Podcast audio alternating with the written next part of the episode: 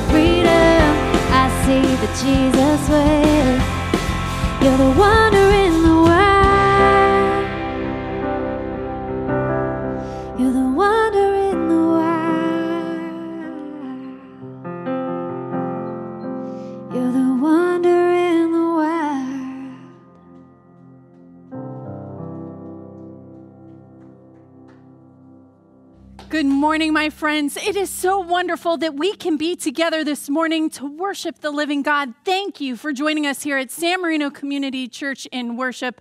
We are so pleased that you are here. We want to direct your attention over to that live chat where our own Bong Bringus is there to greet you today. Make sure that you say hi to Bong. Find someone else that you can say hi to and check in. Let us know how your weekend is going.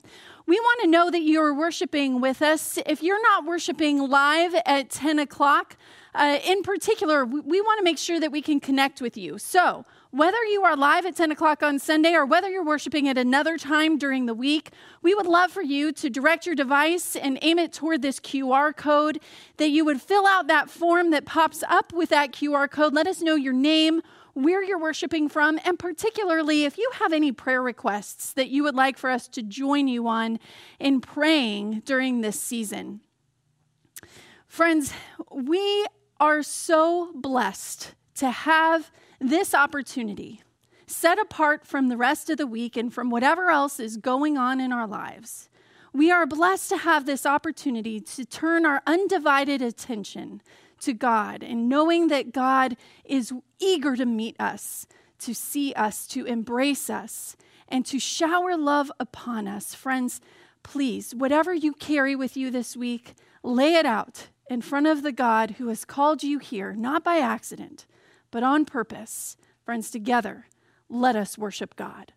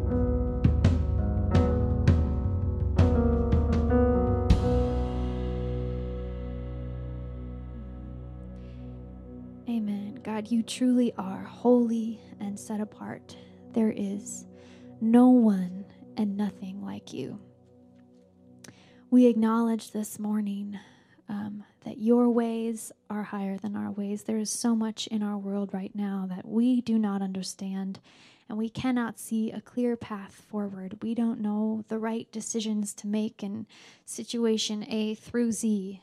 Um, but you are high above all of that, and you have a view that we cannot even comprehend. So help us this morning to trust you and to look to you um, as we continue in worship this morning and centering, centering our lives on you.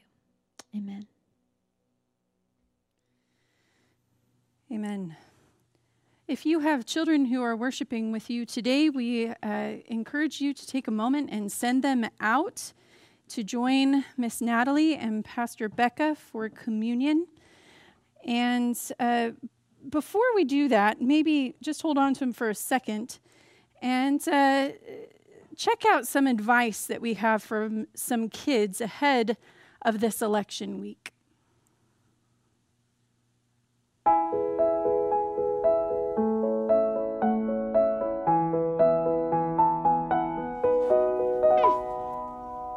My advice to the next president of the United States is to support the homeless and give them shelter. Since we don't have a lot of community centers, we could build some more community centers so that kids and teenagers can go to a community center. My advice for the president is to remember the golden rule treat others the way you want to be treated, to make happiness and joy through the world, and make America a peaceful and nonviolent place.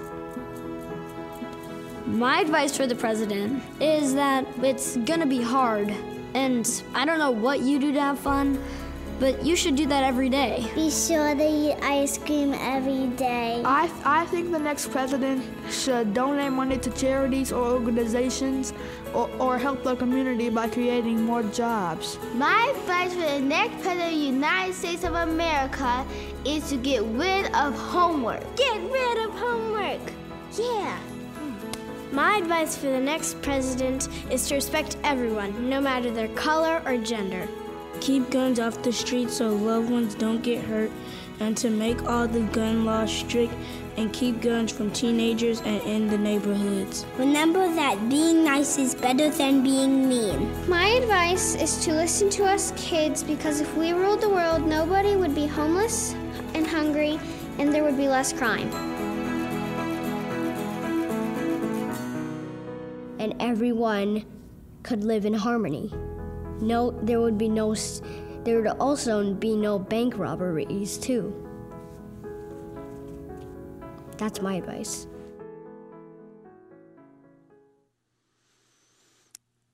From the mouths of babes, my friends, it is difficult in this season that can threaten to divide us, but may we continue to be united on the values that we know we are called to uphold as Christians.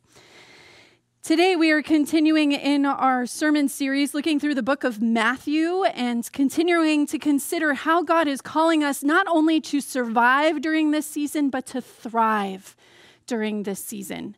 And so we have just come through this time where Jesus has been in an incredible amount of conflict with the Pharisees, Herodians, the chief, uh, chief priests of the temple, the scribes, legal experts. He's just come through this time. They have just decided that they are going to stop arguing with him in public. And this is how Jesus follows up that silence. He says this. Then Jesus said to the crowds and to his disciples, The scribes and the Pharisees sit on Moses' seat. Therefore, do whatever they teach you and follow it. But do not do as they do, for they do not practice what they teach. They tie up heavy burdens hard to bear and lay them on the shoulders of others, but they themselves are unwilling to lift a finger to move them. They do all their deeds to be seen by others, for they make their phylacteries broad and their fringes long. They love to have the place of honor at banquets and the best seats in the synagogues, and to be greeted with respect in the marketplaces, and to have people call them rabbi. But you are not to be called rabbi, for you have one teacher, and you, are all students. and call no one your father on earth, for you have one Father, the one in heaven. Nor are you to be called instructors, for you have one instructor, the Messiah. The greatest among you will be your servant. All who exalt themselves will be humbled, and all who humble themselves will be exalted. Friends, as we approach this scripture, please join me in praying for God's wisdom and intercession. Holy God, we pray that you will speak to our hearts and not just to our minds, that you will speak to the way that we live and not just the way we talk, that we will heed your truth, not only when it is easy, but particularly when it is difficult. So we pray in Jesus' name. Amen. So I've mentioned it before, but my parents, they live in La Verne, about 30 minutes east of here. And every time that I drive to visit them, I exit the freeway at Foothill. It's not the closest exit to my parents' house. The closest exit to my parents' house is Fruit Street. If we're tracking the traffic through Google to make sure that we're not running into a major traffic jam, Google gives us directions to exit Fruit Street. If my husband is driving us to my parents' house, we exit Fruit Street. If my parents are driving us to my parents' house, they exit Fruit Street. But even though I know that Fruit Street is the closer, easier, faster way to my parents' house, it has far less stop, sight, stop lights and stop signs, less turns, less pedestrians. It's the better way for us to get to see my family quicker and to arrive less stressed, even though I know all of that. I still exit at Foothill. Because when I moved away from La Verne over 20 years ago, the freeway ended at Foothill, and there was no other option to go. Now, more than 20 years later, even though there is a clearer, easier path, I still take that old, familiar way. Something in me still believes that my way is better, maybe even the only way, even though an objectively better option exists now that had never existed before. Friends, I wonder if you have any tradition or habit, or pattern of thinking that you repeat even though you know that there is a better way. Maybe you stick with the way you've always done it simply because it's the way that you've always done it. Or maybe you feel like there's more meaning in your way than there would be in a new way. Maybe you have really good memories associated with the way that you have always done it. And you like reliving the feelings that those memories give you. Maybe you like the identity that you have from thinking a particular way or acting a particular way. Friends, for whatever reason we might do it, I want you to ask along with me Do you have some way that you repeat yourself over and over in life, a way of thinking or a way of doing? Because the way that you do it means more to you than what a new way might offer you. Sometimes I wonder if maybe we keep particular habits or traditions because it makes us feel superior to the people who are around us.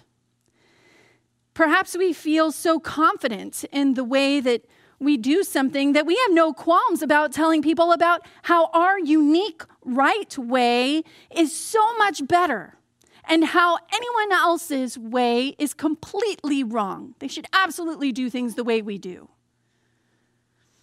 When I was in seminary, I had this friend. Her name was Robin. We lived on the same floor, and Robin had very strong feelings about the way that someone would take from a cheese plate. She would lecture us about how terrible it was when someone would cut horizontally across the brie, leaving the fuzzy rind of the brie all by itself at the end. She would say, How selfish! What a waste! Anybody who would do that doesn't have any class. I have to tell you that as a seminarian, it's not like cheese plates were really central to our diet. It's not like we ate them ever, let alone all the time. So I have no idea how often, why this subject came up as often as it did. But all of us who lived on Robin's floor quickly figured out what we would do if we ever found ourselves in the same room with Robin and a cheese plate. I wonder have you ever felt like your unique, particular way of looking at something, thinking about something, or doing something? Have you ever felt that it was just objectively better to the point where you were going to put energy behind holding other people to your personal preferential standard? I think that we all have. And I think that it's this combination between ingrained habit and ingrained superiority that Jesus is pointing out in regard to the Pharisees. It's not that the Pharisees are wrong in what they teach. And that's important to note because in verse 3, Jesus goes out of his way to tell the crowds that the Pharisees are right in their teaching. And Jesus tells the people that they should do what the Pharisees say. It's just that they shouldn't do what the Pharisees do. The Pharisees' content is fine. It was just the Pharisees' con- uh, the Pharisees' conduct that was lousy. Their conduct was lousy because the Pharisees had enacted a web of oral rules and traditions that made the practice of being faithful difficult. And the Pharisees came to value and honor their own rules and traditions more than they came to honor the law that those traditions were built around. I want to explain this, so give me a little bit of leeway here. The Pharisees truly were experts in the law of Moses. And the law of Moses had been given to the Israelites to draw humanity and God back together again. The law was the rules that were given to Moses by God that were meant to be consumed by the people with the purpose of closing that space that had started to grow between all of creation and God when sin entered into the world. The law is God's gift of grace to the people. Over time, the religious leaders began to add these oral traditions around the law of Moses, sort of as preliminary safeguards against breaking the law. Sort of like those velvet ropes that you come up against when you go to a museum that surrounds precious artifacts. They keep the crowd at enough of a distance that there is absolutely no way that someone can come close to breaking that precious thing that's being protected. We have seen examples of this kind of thinking of added oral tradition around rules or laws in different parts of our society in recent decades. So I'm going to give you an example. It's I want us to take a societal rule that people have held for generations in one form or another, though it changes places at certain times or whatever. There's always been a societal rule that children should that adults should not have children outside of marriage. And so that's been present in our society one way or another for ages. Pretty soon, in some circles, extra rules started to pop up around that particular rule. So you're not supposed to have a child outside of marriage, so then it's best that you not have sex outside of marriage.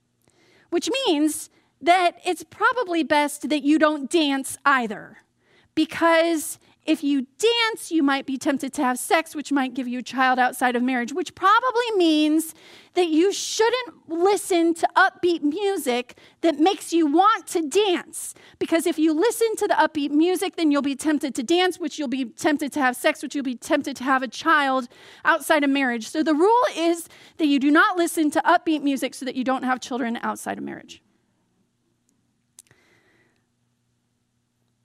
There is an added safeguard around the original rule that adds a velvet rope between us and the law of God. And with every added safeguard, there's another rope. And before long, we are so far back away from the law that we can't quite see what the actual law was to begin with. As time passes, the rule changes, and no one really remembers how that rule got to be there anyway. And meanwhile, that initial grace of God given to us in the law is lost. Friends, that's what Jesus saw happening at the hands of the Pharisees. That is why Jesus was upset with them because he saw how the Pharisees were stringing velvet rope after velvet rope. And the Pharisees had come to value these velvet ropes more than they had come to value the actual law itself. They had come to cherish their habits instead of cherishing God. The message phrases Jesus' words in verses 4 to 7 of our scripture in this way, saying this. Instead, this is Jesus speaking to the Pharisees. Instead of giving you God's law as food and drink by which you can banquet on God, the Pharisees package it in bundles of rules, loading you down like pack animals.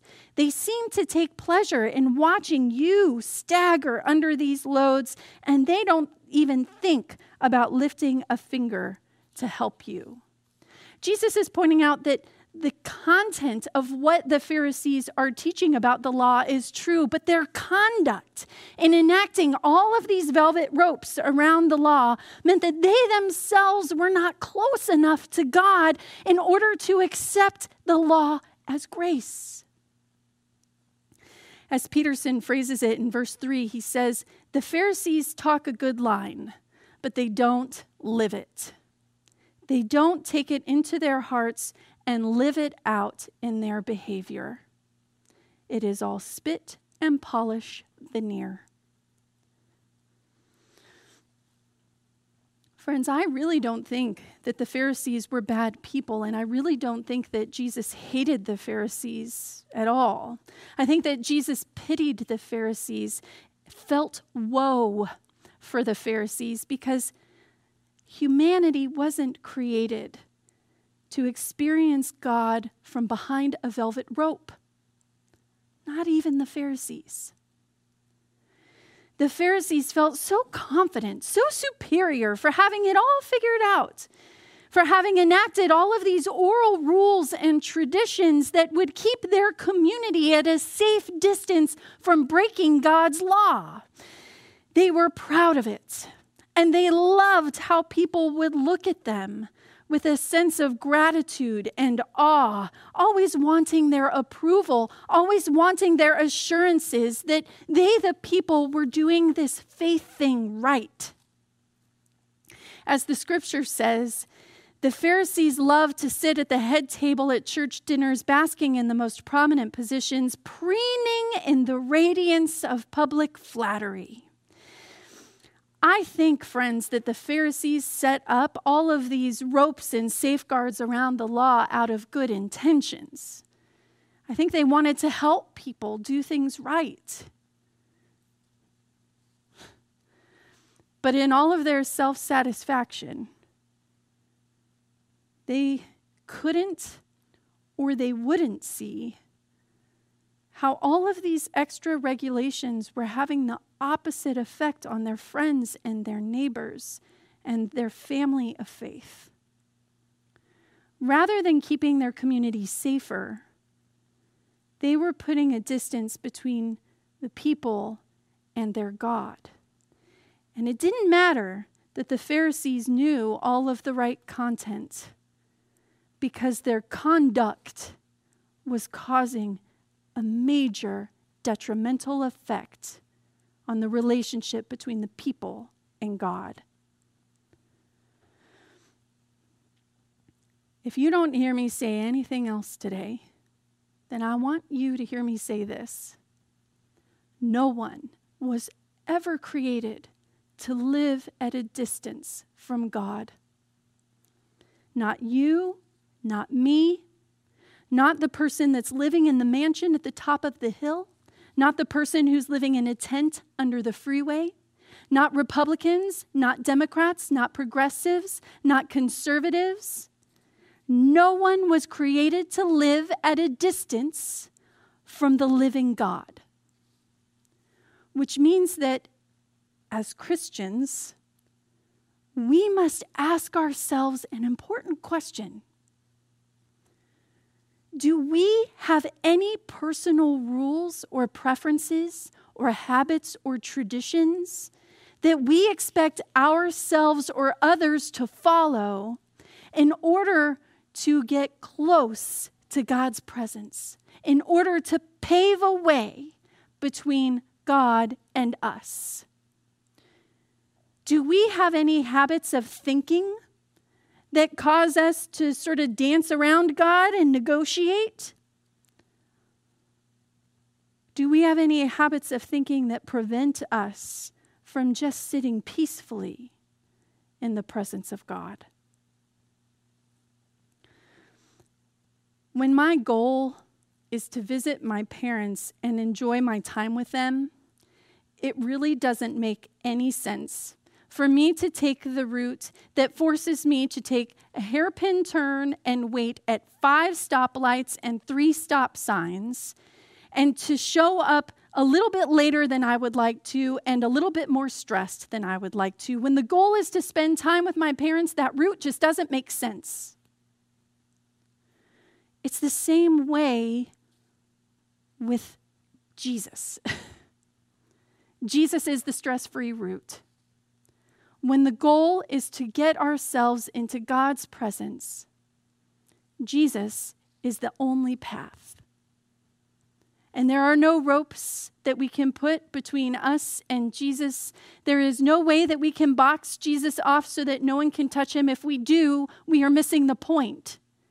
Just as the law was given to the people to be handled and addressed by the people, so Jesus has been given to us as the people to be in relationship with us, to close the gap between us and God.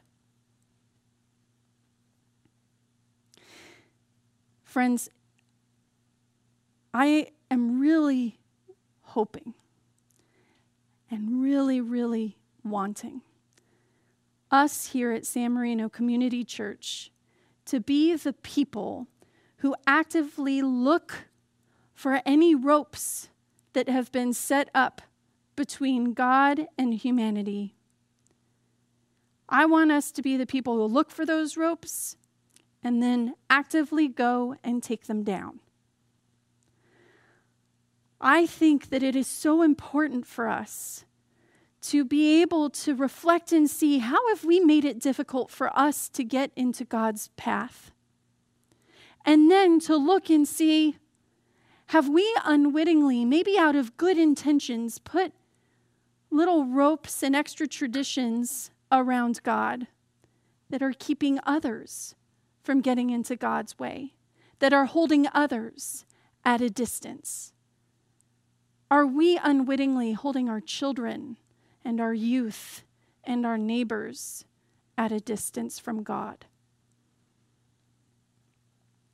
I really really want us to be the people who actively look for those ropes and take them down, who choose to honor the presence of God and the values of God and the grace of God more than we value and honor our own traditions and our own habits and our own way of thinking. That is what God did when God sent Jesus here. God sent Jesus to this table to close that gap.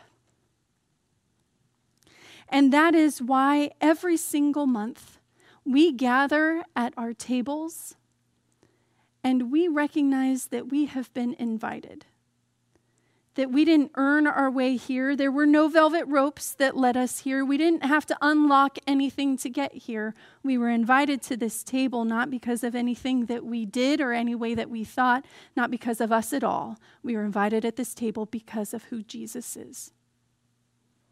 As we come to this table today, friends, and as you prepare with us at home, I invite you to join me as we pray. God, we are grateful that you have not allowed anything to come in the way between you and us. We are so grateful, God, that you continually have sought us. When we have put up boundaries, you have torn them down. When we have run away, you have come to find us. When we prefer the darkness, you have shown a light. God, we are so grateful that you have pursued us when we have fled from you. As we come to this table today, God, we pray that you will please open our hearts and transform us to embody that extraordinary presence of your spirit of reconciliation. We ask that you will do that in the same way that you take this bread and this juice and you set it apart, a mysterious symbol of your presence here with us here around us, here in us. So we pray. In Jesus' name, Amen. On the night before he was betrayed, Jesus Christ sat with all of his favorite people. Some of those people were faithful to him, and some of those people were treacherous. But after dinner, after giving thanks for the bread, and after breaking it, he said to all of them, This is my body, broken for you. Every time you eat, remember me. And he gave it to the faithful and the treacherous alike.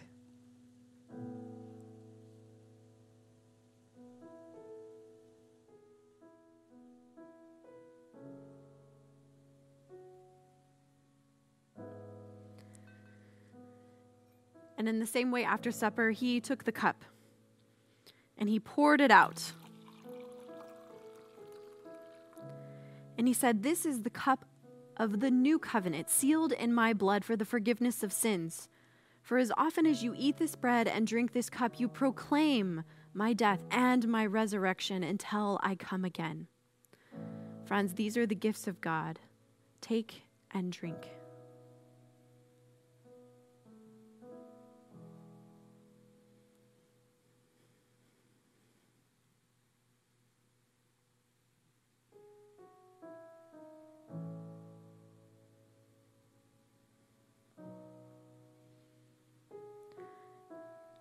We come to this table together because it is a place that we can gather. And this table is cozy and small because it does not divide us, but yet it unites us. Let us go to God in prayer as we use the familiar format of the Lord's Prayer.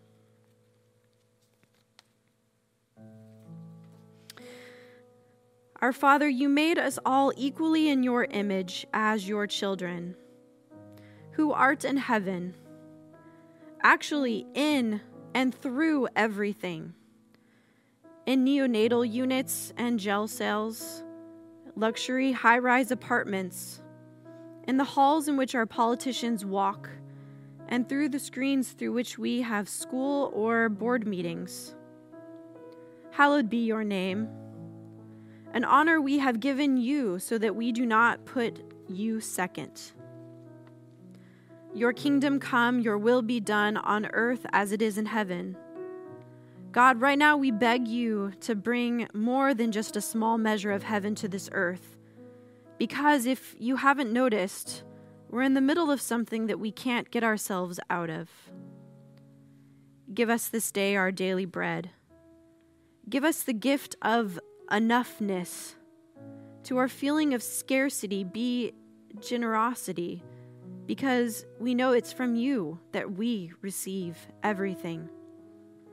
And forgive us our sins as we forgive those who sin against us. Remind us how much you've forgiven us and how warmly and completely you love us. Help us to also give that grace to those who have harmed us, hurt us, or put barriers between us. Lead us not into temptation, but deliver us from evil. Forgive us when we hate what you love and hate who you love.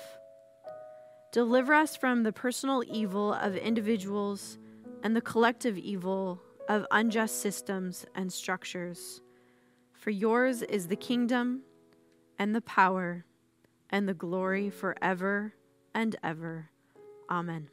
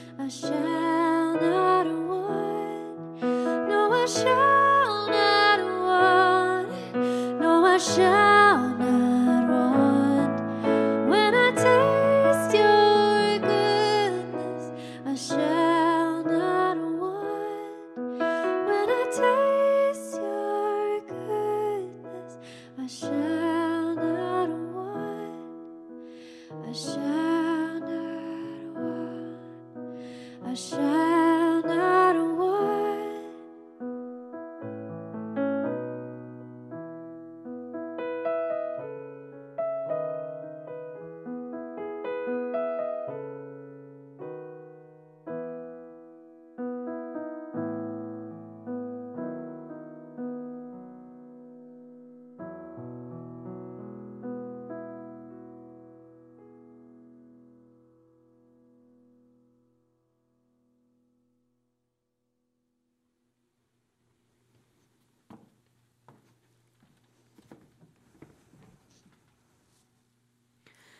We are so grateful for the 155 people in our congregation who have already submitted their estimates of giving for the 2021 year coming up ahead. If you have not had a chance to submit your estimates of giving quite yet, there is still plenty of time.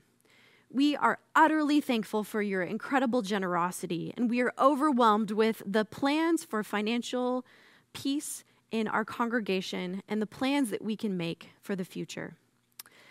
Right now, we have a video from Reverend Von Lower and Reverend O'Grady to submit their thanks to you. Hello, San Marino Community Church.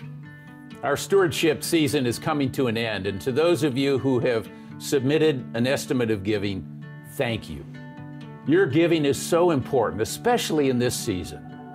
When you submit an estimate of giving, it helps us anticipate our financial landscape so that we can plan strategically and ensure that we're the best possible stewards of our resources.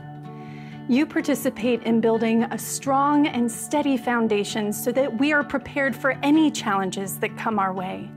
This year certainly taught us this to a new degree, but your faithfulness allowed us to rise together, adapting to embrace new opportunities and allowing us to remain connected despite the challenges we faced. If you haven't yet submitted an estimate of giving, it's not too late. Visit smccpby.com, give, or send in your estimate of giving pledge and join us in preparing for all of the exciting growth that awaits us. Thank you from the bottom of our hearts for your faithful stewardship and for investing in this community that gives so much to each and every one of us.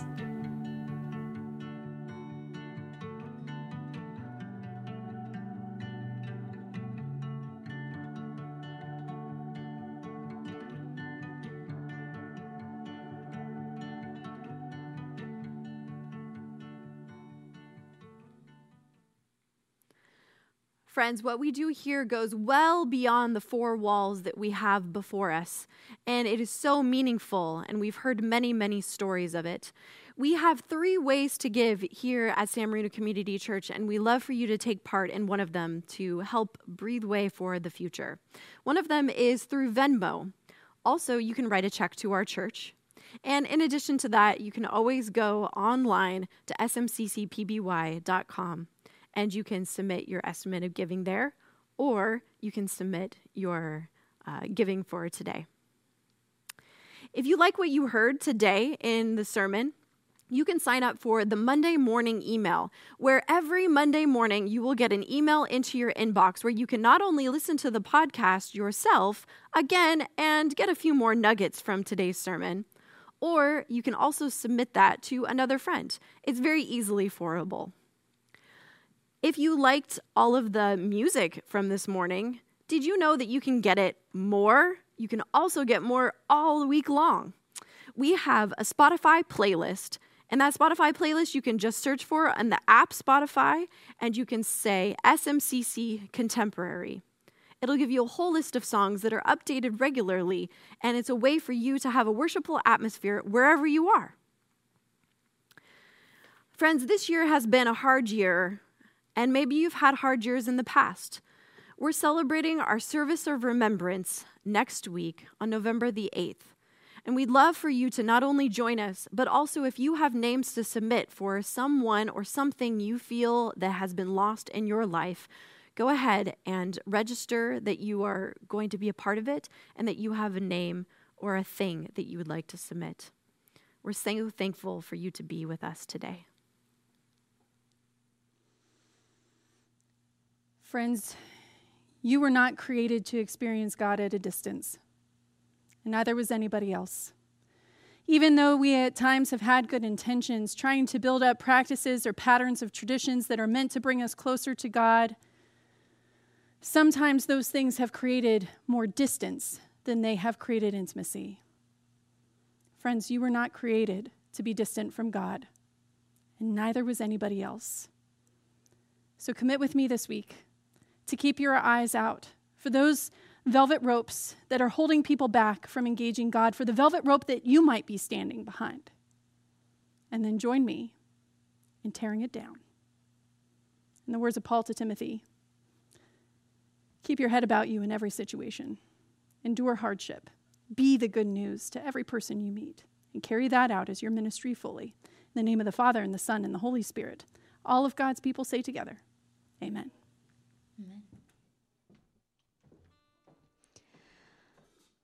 All right, church family. I don't know a single soul who is not at least a little bit anxious about the election that's coming up in two days, but we have to remember, friends, that our hope doesn't come from our elected leaders, and it never has. That doesn't mean we get to check out or disengage from the community and the country where God has put us. So go vote in person or by Dropbox if you haven't already.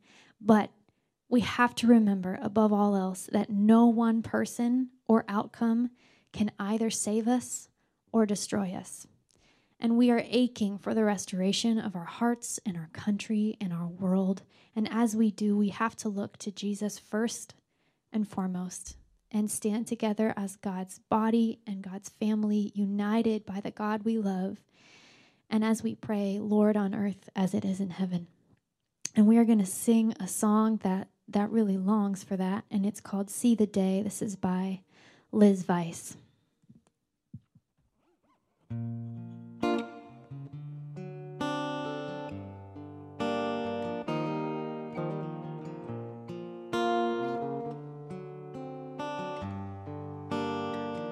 I want to see the day when justice rolls like a mighty river floods out of control. May that day be the day when together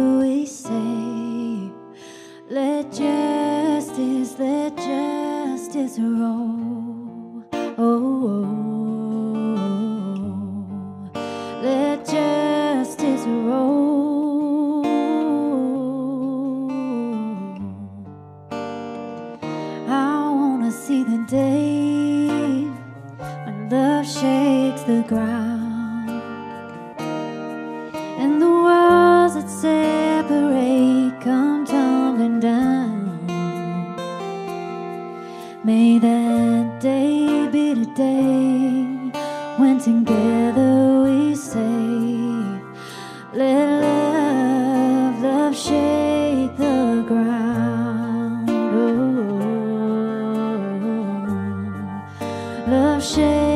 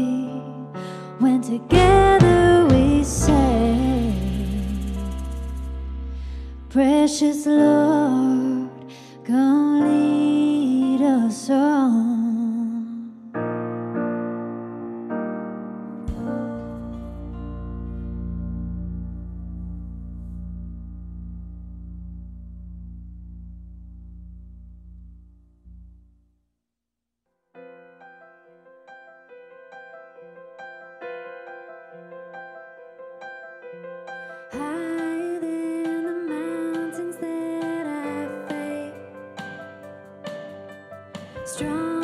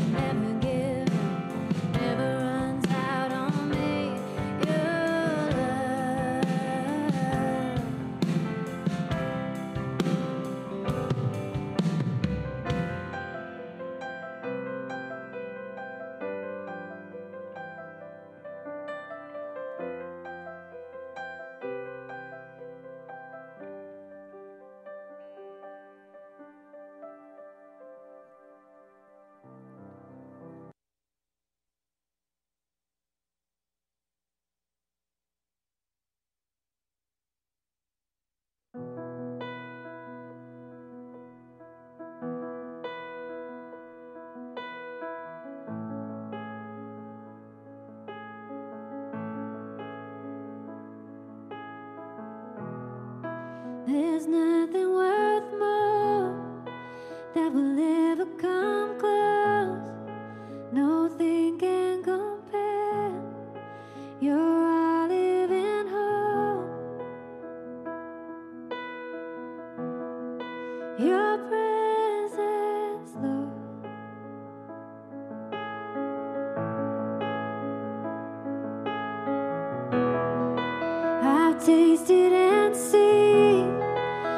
Become